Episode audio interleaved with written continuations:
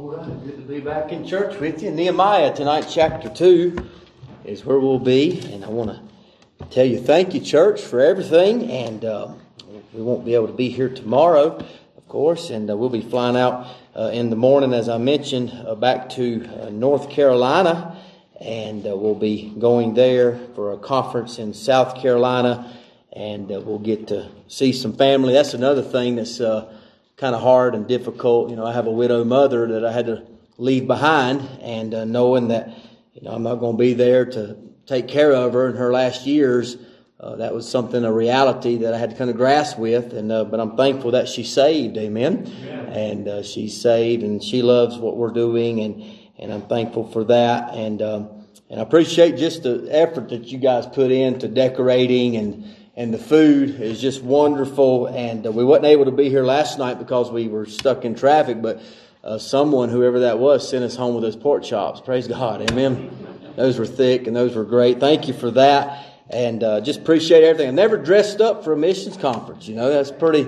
He when he told me that, I thought he was picking, so I said, "Make it bright and colorful, whatever it is." And then I figured out he he's not joking, and uh, and I'm like, "Okay, all right, I, I, I can do this." And uh, and then I, you know, he told me what it was about. And I said, man, I think this is great, you know. And I, I'm just glad he didn't pick Amy Carmichael. Amen. We'd be in trouble. I don't know if I accepted the invitation, brother. I just, you know, I'd had to be with CT Studd and be in that masculine, you know, that ministry. Amen. But no, thank you, preacher. And it's just been great to talk with some of you folks and get to meet some of you folks. Appreciate these missionaries and glad to meet you guys. And it's just been good. And uh, I asked you to pray last night for that young man, and we went back down to visit him, and he got moved to another facility. And uh, Lord just worked it out where it's just me and him uh, in the room today, and I was able to just give him the gospel again. And man, he was just ready for it. And he got saved tonight. Amen. Amen. We're so thankful for that. But you keep him in uh, your prayers. He's got a long road ahead of him, and uh, but I'm glad that the gospel still works. Amen. I'm so glad for that. Nehemiah chapter 2 is where we'll be in just a moment here. And uh, if there's one book I love to preach out of, would be the book of Nehemiah.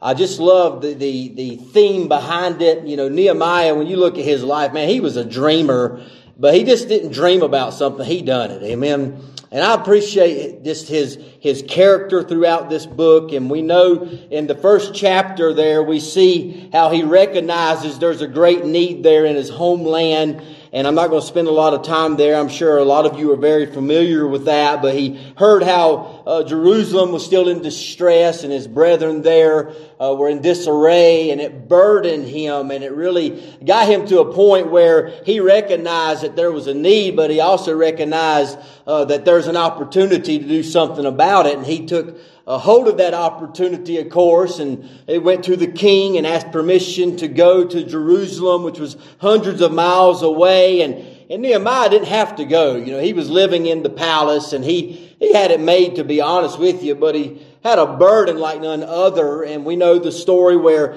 uh, the king granted him access and he went back to Jerusalem there. And, and what I want to look at tonight is what took place in that beginning process and then throughout the process of Nehemiah uh, building that wall. And I want to preach on this thought tonight. I want to preach on the resistance toward resistance Maya. And I want you to just look first tonight. We'll look in several other here in just a, a moment, but for the sake of time, in verse number 10 of chapter number 2, the Bible says, When Sanballat the Horonite and Tobiah the servant, the Ammonite, heard of it, it grieved them exceedingly that there was come a man to seek the welfare of the children of Israel. Father, help us for a few moments, I pray. We're thankful for this time together, Lord. Thankful for just what we've learned about CT Studd and just the, the music's been wonderful. We're thankful for what you're doing, Lord, in the midst. And I pray, Lord, tonight, now that we've opened up the bread of life, Lord, that you help me just for a few moments, Lord. Would you hide behind the cross, Lord? I am nothing tonight. Lord, I need your touch. I need your unction tonight. And Lord, take these words, Lord, and place it deep within the hearts of the people. And I pray that you would stir us in a great way, Lord, uh, for the cause of missions. We love you because you first loved us. In Jesus' name, amen. Well, in chapter 2 here, we find work uh, that God placed in his uh, the king. And I'm glad when we go into this thing called missions or just ministry in general that we serve a king with all the resources. Amen. Amen. I thank God for what He's done up there in Logan. I shared with some of you uh, just a little bit about how when we were trying to obtain that building there that I prayed for for three years. When we first moved, we found that building and and we really loved the location of it, but uh, later on, it came up for sale, but a LDS man owned it. He wanted a top dollar. We didn't have it. Uh, so we just went to the Lord in prayer. And we didn't know that God was working on a man's heart there in Tennessee the time we was trying to get this church for that man to send us a check for $250,000 uh, to help obtain that building. He didn't know we were trying to get it. He just wanted to be a blessing. And I'm simply telling you tonight that we serve a king with unlimited resources. Amen. And we give all God the glory uh, for that. And tonight here, as we're looking at the resistance toward Nehemiah, I want you to notice, first of all, if you're taking notes, I want you to notice with much planning has already been accomplished by Nehemiah. And, and by verse 9, he's well on his way to go on uh, to do a great work that could not have been accomplished without God. And at this point here, the work has not even begun, and we're seeing resistance and opposition from the enemy here. Here we find that there in Jerusalem for the welfare of the people there. And the Bible tells us in verse 10 that it grieved them. When you look at that word grieved, it means it brought them extreme sorrow that a man came to seek the welfare of the children of Israel. Let me say tonight, uh, this church and these missionaries that are going to do a great work for the Lord and Mount Logan, everybody's represented here tonight. I'm just simply saying what we're doing is trying to build walls, amen, for the welfare of people. That's exactly why we go and plant churches because we know that the gospel is the answer. Amen. But can I tell you this? I mean, before the work even begins, Satan hates and he knows what's going on and he's going to do everything he can to resist. In chapter 2, as you read, he, he begins to rally the troops there. They have a big pep rally in chapter 2 in verse 18 and we find them all shouting with one voice and they're saying, let us rise up and build. As soon as they do that, if you turn with me, look in verse 18, we see the enemy coming on the scene again. Verse 18, it says, Then I told them of the hand of my God, which was good upon me, as also the king's words that he had spoken unto me. And they said, Let us rise up and build. So they strengthened their hands for this good work. And then the very next verse, in verse 19, But when Sanballat the Horonite, and Tobiah the servant, the Ammonite, and Geshem the Arabian heard it, they laughed us to scorn and despised us and said, What is this thing that ye do? Will ye rebel against the king?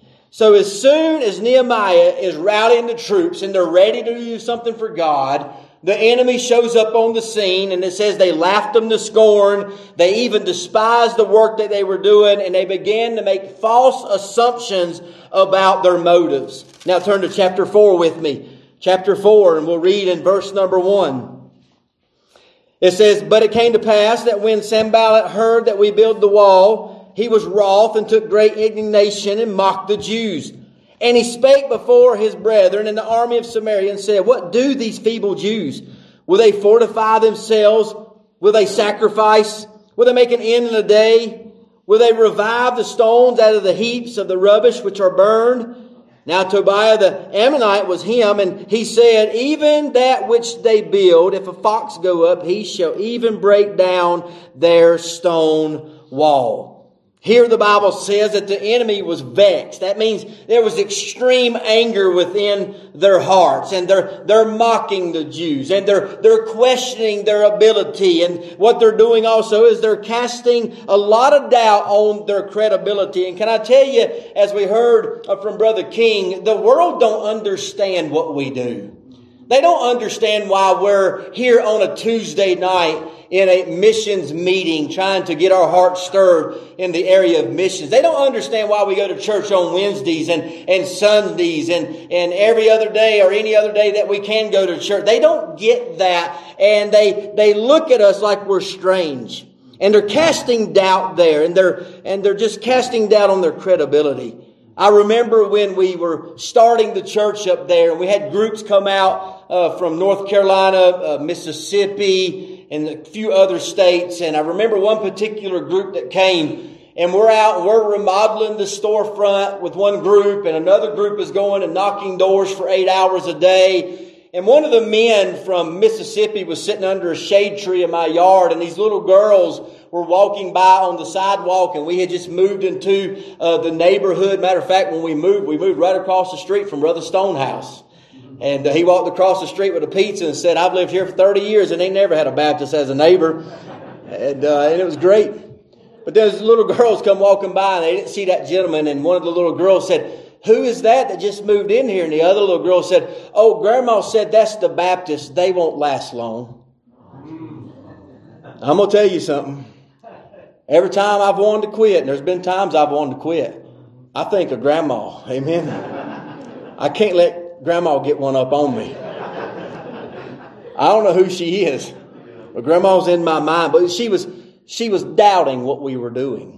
She was casting doubt in the credibility there. And Satan is always going to make sure there's going to be those there to degrade and demean the work you're trying to do for God. So we see the demeaning of the work. But number two, write this down. We see the discouragement during the work.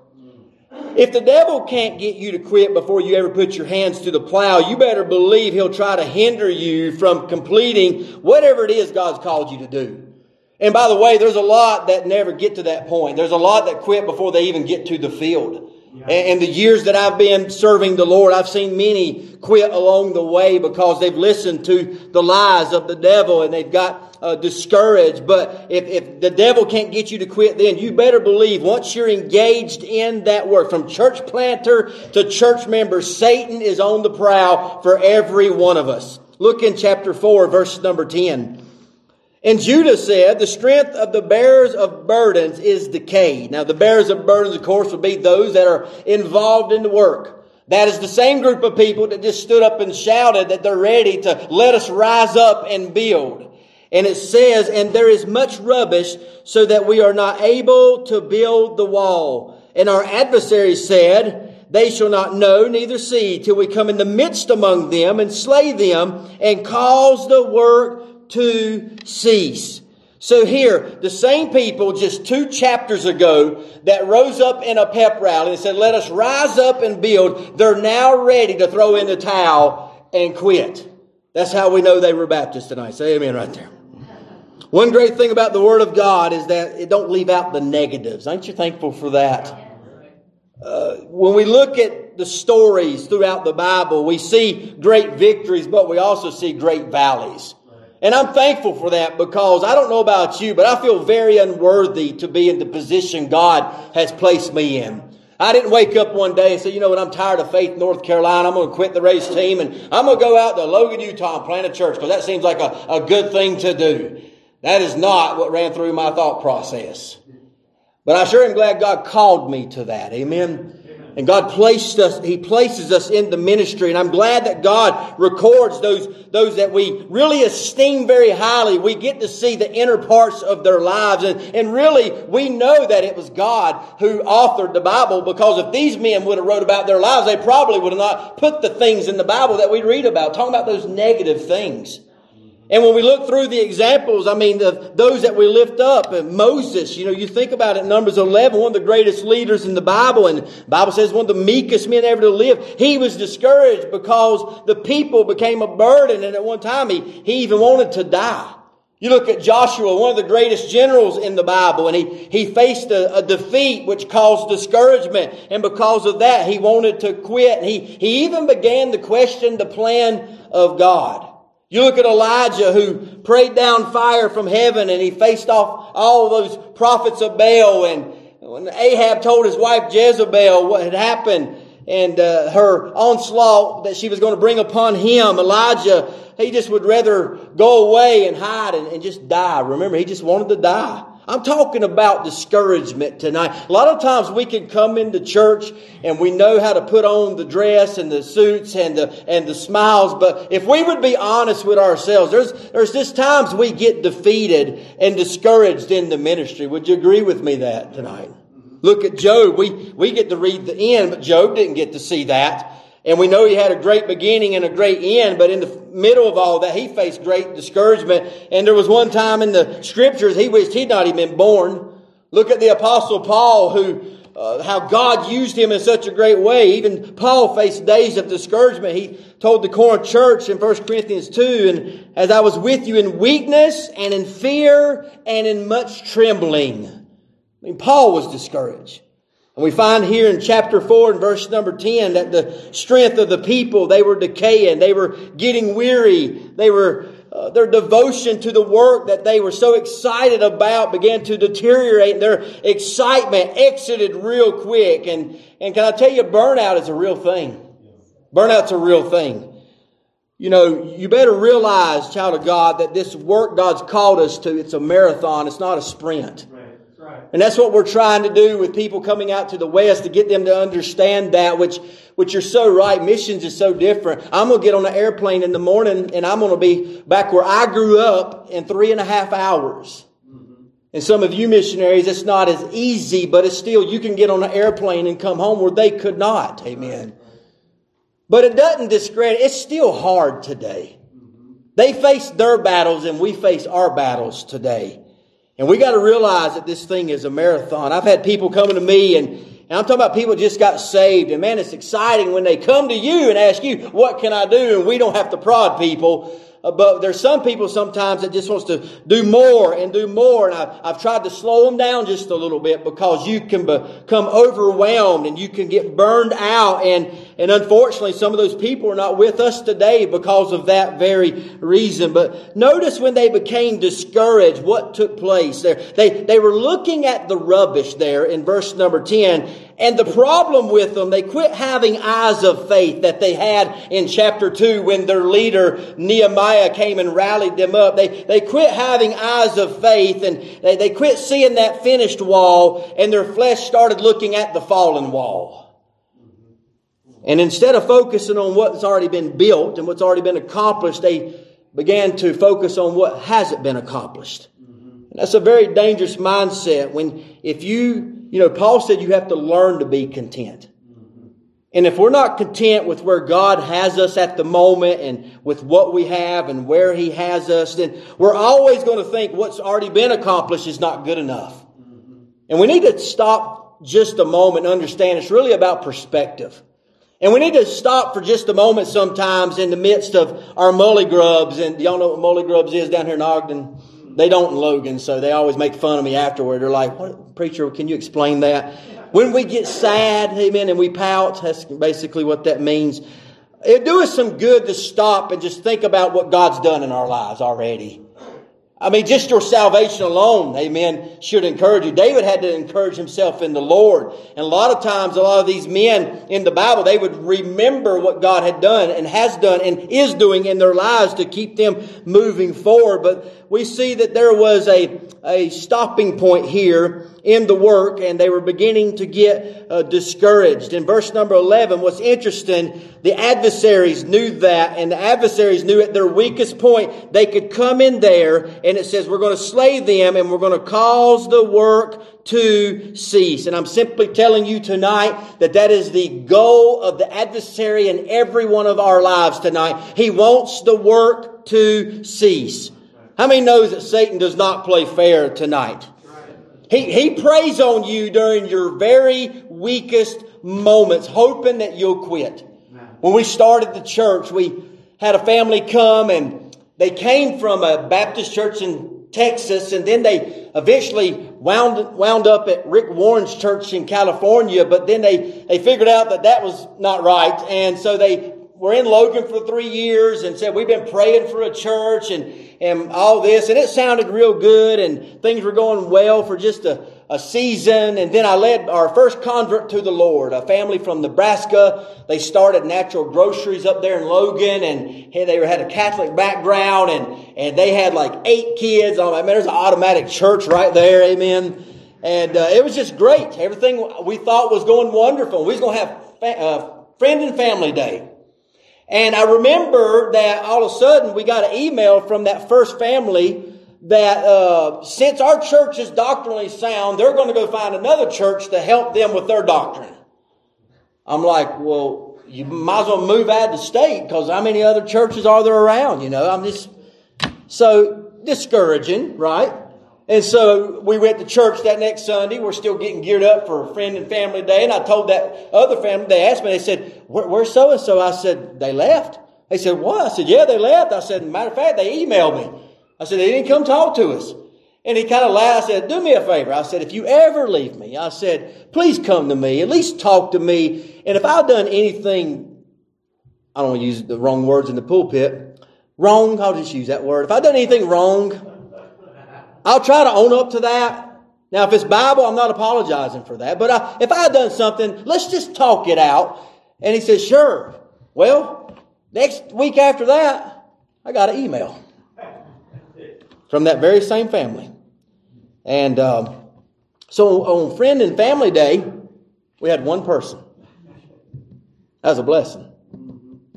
It was that one person, by the way, that I talked about last night that said the visitation program wouldn't go well. So, so you can imagine the discouragement in the midst of the work. And I'll tell you, preacher, what we done for about two days, we sit there and sulked in it. I knew there would be days like that. We know that. Do we not know there's going to be opposition? Nehemiah shows us that all day. But you really don't know how to handle that till it hits you right in the face.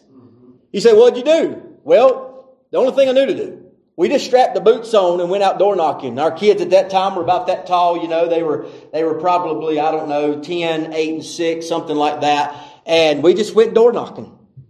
And God started sending family after family after family just because we stayed faithful. But I'm going to tell you something. That was, that was a real moment for me because the devil said, How's your God now? You know, it'd be a lot easier to go back to North Carolina. There's churches everywhere looking for a pastor. You can go take a church overnight and there'll be 50 to 100 to 150 people there. I mean, all these thoughts coming through my mind.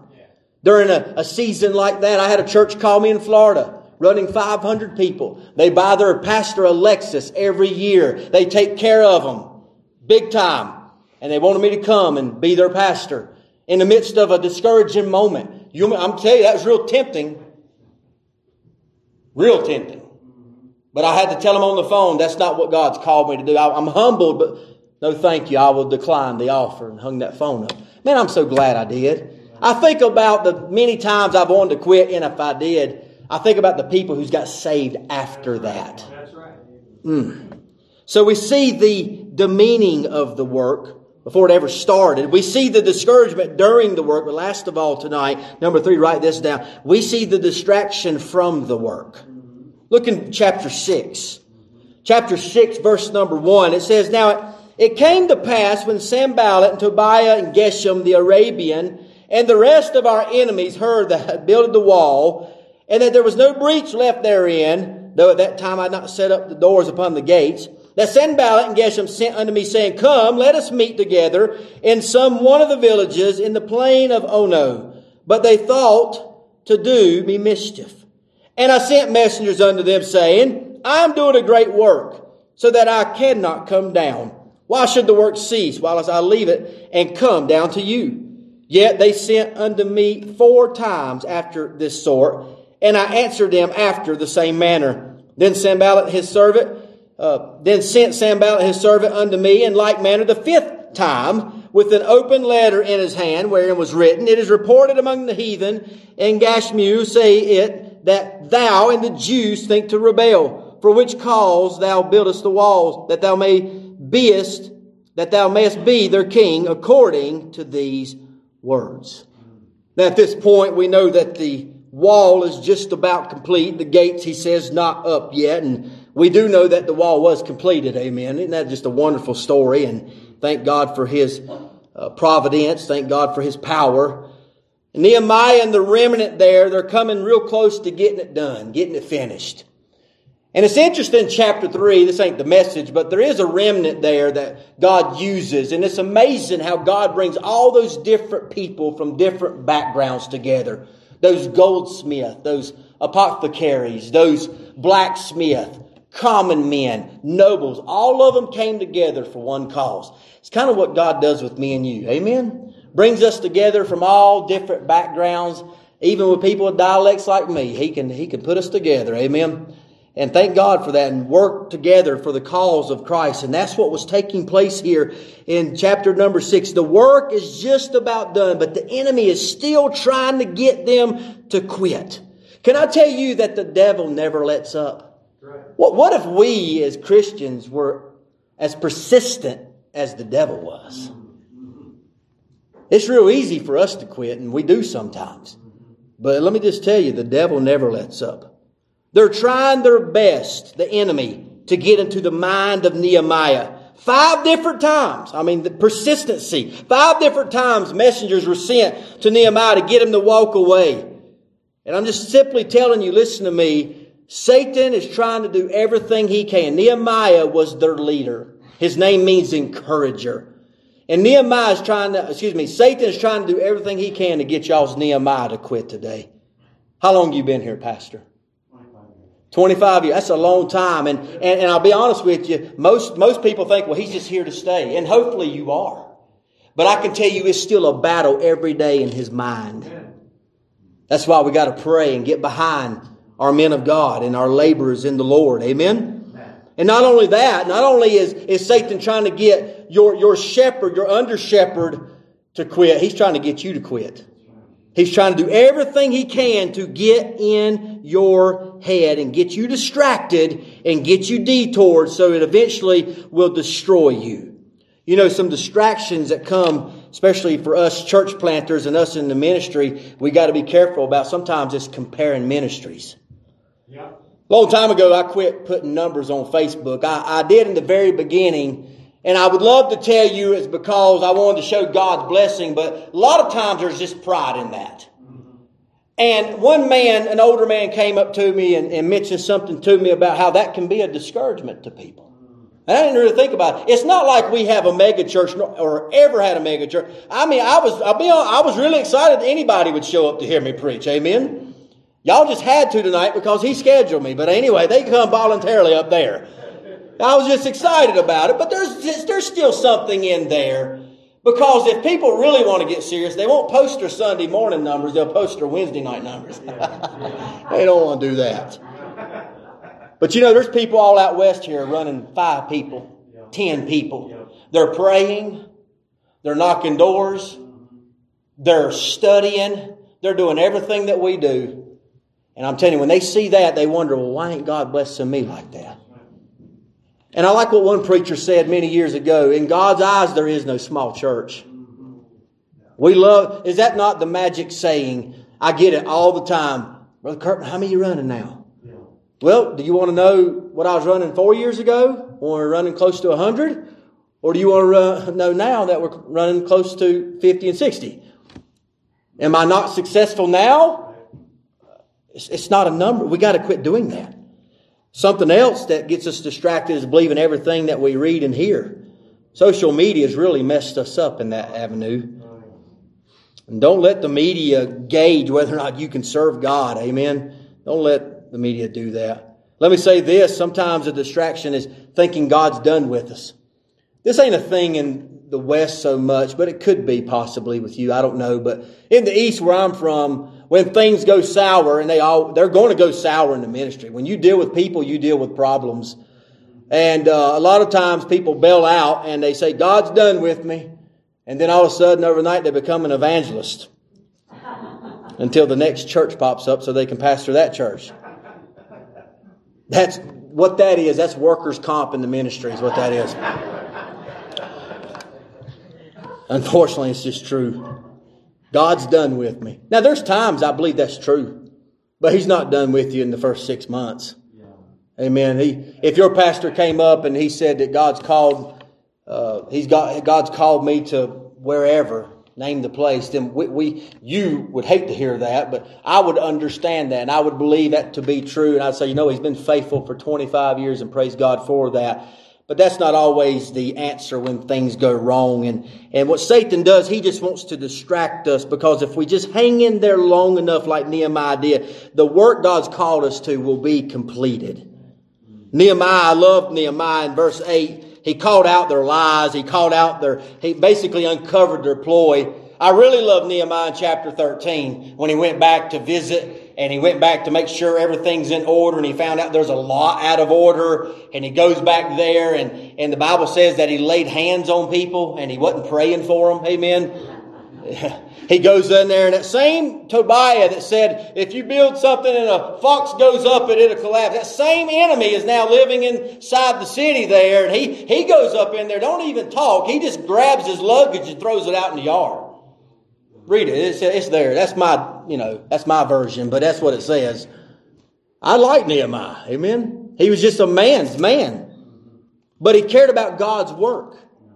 And he, in chapter 6 and verse 8, he just called out their lies. And so there's the, the, the meaning of the work before it even gets started. There's the discouragement during the work. There's the distractions from the work. They're, they're at the very end. They're still trying to get them to quit. So how did Nehemiah respond? Look in verse 3 again in chapter 6. He says, And I sent messengers unto them, and church, get a hold of this. I am doing a great work. Amen. How many would say that we're doing a great work tonight? Not that we're patting ourselves on the back. No, no, no, no. That, that work, the work we're engaged in and we're involved, it's a great work because it's God's work. And Nehemiah, man, he knew that. And what Nehemiah done, church, is he kept his focus. He, he kept his faith. He kept his fervency for the work of God. And because of that, he didn't allow the enemy into his mind. And I'm just simply telling you, church, tonight, don't give an ear to the devil. You got to understand this work we're doing. He said in the earlier chapters that it is a great and large work. And boy, that's true too. I'm thankful for missionaries. You, understand, church, we need missionaries just like they need us. They need our support financially. They most of all need your need your prayers. But we need them to complete the Great Commission. We can't, we can't go to the uttermost parts of the world and the earth because we can't physically, but we can through our missionary program. And I was asking the pastor if y'all done faith promise missions, and he said that you do. And boy, that's a wonderful thing. And God really honors that. And I'm so thankful for that. And I'm simply saying you're doing a great work tonight. And you got to remember if you give in now and quit and you walk away, the work's going to cease. And believe this or not, somebody is depending on you. In 2020, I faced a real bad depression.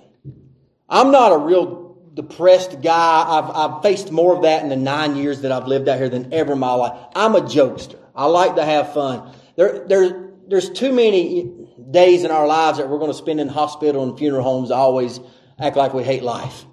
And I just love to have a good time. But in 2020, and this was pre COVID, probably February, there was just something dark going on in my life, and I cannot explain to you to this day what that was, other than a spiritual war going on. And I'll tell you what compounded my issues is I'm sitting there thinking I'm healthy, my family's healthy, my wife is a rock and loves the ministry. If I told my family we're going to North Carolina, they would all be devastated because they love Utah so much. That's our home now. I look at the church, the church is healthy. Everything in my life wonderful. But yeah, I've got this oppression on me. And it got so bad that my wife called my pastor behind my back. And when I found that out, I got mad at her. Because we men do not like for other people to know that we have problems, right? We, we don't have issues. We're men. Uh, yeah. And then we're in a fetal position on the floor a lot of times. And our wives like, get up. You got to preach today, right? But that was a real thing in my life. And my pastor, he called me and he said, Brother what's going on? I said, I don't know. He says, Well, I'm getting on the airplane in the morning. I'll be out there. I said, No, no, no, don't. He's a busy man. I said, Don't do that. I said, There's nothing you can do. Because if there was, I'd already done it to fix it. He says, I'm not coming out there to fix it. I'm coming out there just to sit with you and be with you. And he did. For about a week, he came out, he changed light bulbs, he changed uh, receptacles that were loose. He mulched my yard. He, he just stayed out of the way. And we did get together in fellowship. He preached for me while, you know, while he was in and, and then he went home. And then slowly I just kind of came out of that. Don't, to this day, I don't know what it was, but there was some bad things going on here. and I just about quit. Um, it was so bad that it even affected my kids because it got. I'm, I'm being transparent with you because there's a lot of times y'all sit out there and y'all think that we don't have any issues, but when you find out that we do, it kind of helps you, let you know, okay, they're real too. It affected my oldest kid more than anything because they really thought we was leaving the mission field. We was leaving where God had called us, and and she struggles with some things today because of that. You know, the enemy wants to do everything he can to to get in our families. And well, I think about if I would have quit in 2020, we know what happened. And in our area, the wards were shut down, and this young lady shows up from Snowflake, Arizona. That's an oxymoron, ain't it? Arizona, Snowflake. I don't even get it, but that's where she's from. And she shows up, and, and the wards are shut down, so she wants to go to church. She's been studying because you know how they have the sem- uh, seminaries beside the high schools out here. She is she's a student, and she started seeing the holes in the theology. So she says, I'm going to go to a different church. So she says, I'm going to go to a Baptist church. So she Googled, what do you do when you go to a Baptist church? And she said the answer was sit in the back. I said, man, I think a lot of people have been Googling here lately. No. No offense to y'all back there. But she did. She came. This is her testimony. She says, I've never felt anything like that. I've never been loved like that. And she says, and I've never heard preaching like that and this and the music, just the song service. So she came during Vision Week. It's the first time she got there. She heard a man do a session, which your pastor is going to be helping with this year, on ministering in the West and primarily dealing with the LDS culture. And so she heard some things that were hard to be heard because she grew up that way. But she came all week and God worked on her heart. And the week after that, or no, toward the end of that week it was, she got saved. Amen. She heard our youth choir sing and she wanted to sing in it because she loves to sing. Well, after she got saved, this is after service, people are just mingling. We had another impromptu service. And we got the youth choir back up there, those that were still around, and we put her in that youth choir and let her sing. And you, I wish you could have seen the glow in her. And can I tell you, three years later, she still got that glow. Amen. She is such a faithful young lady. She's 20 years old now soul winner, loves God, involved in everything, witnessing to her family who is LDS. And I, I could go on and on about this young lady. She went back to her ward during their testimony time. And she stood up in front of everybody and gave her testimony how she got saved. She goes, Didn't Paul go into the synagogues and witness of Christ? I said, Yeah. She goes, Should I go back to my ward and do that? I said, Well, if the Lord leads you, I said, You might want to do that in the right spirit. I said, I don't know what's going to happen to you. Well, she did. She got up there and gave the gospel to that whole congregation. And she, I said, What happened? She said, The bishop amen me. Then I sit down. okay. But what if I'd have quit? Mm-hmm. Yeah. Where would Susanna be today? And I'll give you one more testimony. I was telling my dear brother here about a young man who You've probably heard of the Kingston clan down here. Mm-hmm. We've got a young man in our church that got saved out of that. He's 16 years old when he got saved. I ain't going to tell you the whole story. We don't have time. But I, he, he went to South Carolina to a camp meeting as a 16 year old boy because he found them online. And they loved him at that camp meeting, loved on him. And he heard the gospel every day, every night. And when he come back to Utah, one of the preachers called me that I know, and he got such a burden for this young man. He goes, "Can you please reach out to him?" Lives in West Valley. So I did. I met him, and we talked, and I was three hours into it. And I was about to just give him the gospel, and next thing I know, he told me what he done on his bedside that night. He got saved on his own. Mm. Amen. Now sometimes we get weird about that. But he repeated to me everything that he'd done, and he's tears in his eyes. He says, I could not go to bed. He goes, that was four o'clock in the morning. I read my Bible till 11 o'clock in the morning. That morning I got saved. Well, they ostracized him. They kicked him out, put him on the streets. And we had to take him in. And we have put him in a, a basement, uh, a room in a basement in one of our members' homes. We got guardianship. They got guardianship over him. They had to go to bat for him on that too, by the way. Interesting story. Uh, but now he's got his GED, his construction certificate, and the boy got baptized. He's a member of our church. He just stood up in the pulpit during our Sunday school and gave a devotion. And he's going back down to the what they call the order. He's going back in there sometimes weekly because he can, and he's witnessing to his dad, who has 11 wives and 70 children. He's witnessing to his uh, half siblings, his siblings. He's going places that we can't go. But what would happen if we'd have quit?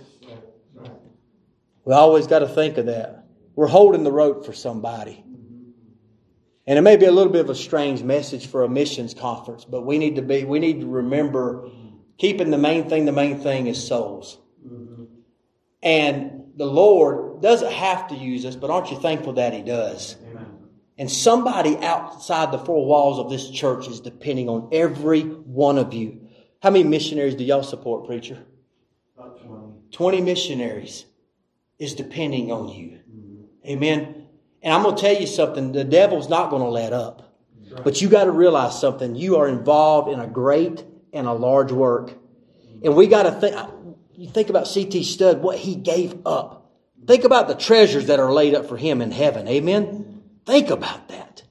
And that's the mindset that we got to keep. And remember that God's placed us here in this work and we need to remember there's always going to be the adversary trying to get us to come down off the wall. But our reaction every time to him is, hey, we're doing a great and large work. I can't come down because if I did, the work's going to cease. Nehemiah in chapter 4, when they were discouraged and they were about to quit, he rallied them up and he, he says, Hey, don't be afraid of them. Remember the Lord. That, that, hey, remember what God's done for you. He says, and fight for your brethren, your sons, your daughters, your wives, and your houses. And when he done this and stood up and encouraged them, it says in verse 15, it says, we returned all of us to the wall, everyone unto his work. You're important tonight. You are purposeful tonight. And yes, there will be discouragement. There will be demeaning, even from the inside, your family, even from sometimes Christians. It comes from every direction. There comes that discouragement. There comes that derailment sometimes where they're trying, the enemies are trying to detour us. But just remember, man, this thing is a great work God's placed us in. Aren't you thankful to be a part of it tonight? Amen. And I pray that God would continue to encourage you in these days and always remember uh, that it's not long, child of God. Amen. We're going home. Praise the Lord. And it'll be worth it after all. I promise you it'll be worth it. Every dollar that you give, every sacrifice, every door that you knock on. I believe every door you knock on is recorded in heaven because God gives the increase. You and I do not. We get discouraged when we don't see numbers but God's got to do that work. And ultimately, it's the free will of man. They got to make that decision. But we got to get out there and hit those doors. Get out there and win people to Christ. Support missionaries so they can go and do that very same work around the world so we can fulfill the great commission that God's called us to. Father, we love you tonight. We're thankful for the time together, Lord. I pray that you bless the rest of this service in Jesus' name. Amen.